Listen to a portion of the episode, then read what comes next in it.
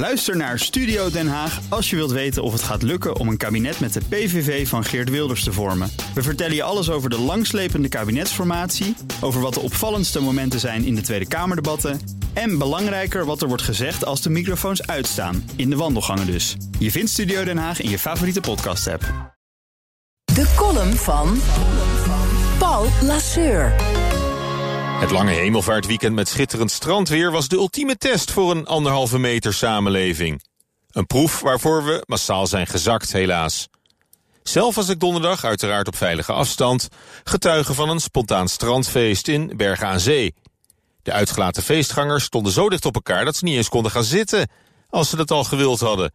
Zelfs op geen halve meter van elkaar. Nooit eerder zag ik zoveel scooters en fietsen bovenop elkaar bij de strandopgang. En nergens handhavers of waarschuwingsborden te zien. Overal in de parken en op de stranden was het donderdag extreem druk. In een aantal gevallen werden zelfs toegangswegen afgesloten. Je kunt wel zeggen dat de anderhalve meter samenleving totaal is mislukt, nog voordat die goed wel is begonnen.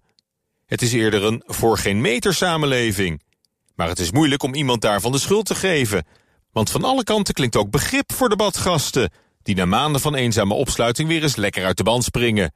Zeker nadat de regering had aangekondigd om de coronateugels vanaf volgende week toch al te laten vieren. Wat maken die paar dagen dan nog uit? Waarom wachten tot 1 juni als het aantal geregistreerde gevallen nu al zo hard terugloopt? De piek is duidelijk over. Het gaat nu snel de goede kant op. Intussen neemt de verwarring over de maatregelen alleen maar toe. Want waarom bijvoorbeeld niet per direct mondkapjes verplichten in het openbaar vervoer, maar pas vanaf 1 juni? En waarom ook niet medische maskers? Waarvan officieel is vastgesteld dat ze geen enkele bescherming bieden. Waarom kappers en terrassen wel, maar sportscholen en sauna's niet? Wie heeft ooit nog wat gehoord van kudde-immuniteit, corona-app of dashboard? Handhaving, ook al zo hopeloos geregeld. Willekeurig worden boetes met strafblad uitgedeeld van 400 euro per persoon... voor het samen likken aan een ijsje.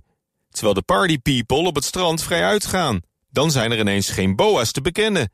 En gelukkig maar, want niemand had voor hun veiligheid kunnen instaan. Geweld tegen buitengewone opsporingsambtenaren is natuurlijk nooit goed te praten. Daarom moet je ze er ook niet op afsturen en aan zoveel druk en gevaar blootstellen. In een democratische rechtsstaat hebben we daar gelukkig de echte politie voor. Toch demonstreert de BOA-bond morgen in Amsterdam en Den Haag... om voortaan te worden uitgerust met wapenstok en pepperspray. Om een dreigende volksopstand met harde hand te kunnen neerslaan net als de collega's in Hongkong. Maar als naleving van de regels alleen nog met geweld kan worden afgedwongen, deugen de regels misschien wel niet. Dan moet je die aanpassen en niet de uitrusting van de handhavers. Trouwens, wat was er eigenlijk mis met eigen verantwoordelijkheid van burgers? Prettige maandag. Columnist Paul Lasseur. Terugluisteren? Ga naar bnr.nl of de BNR-app.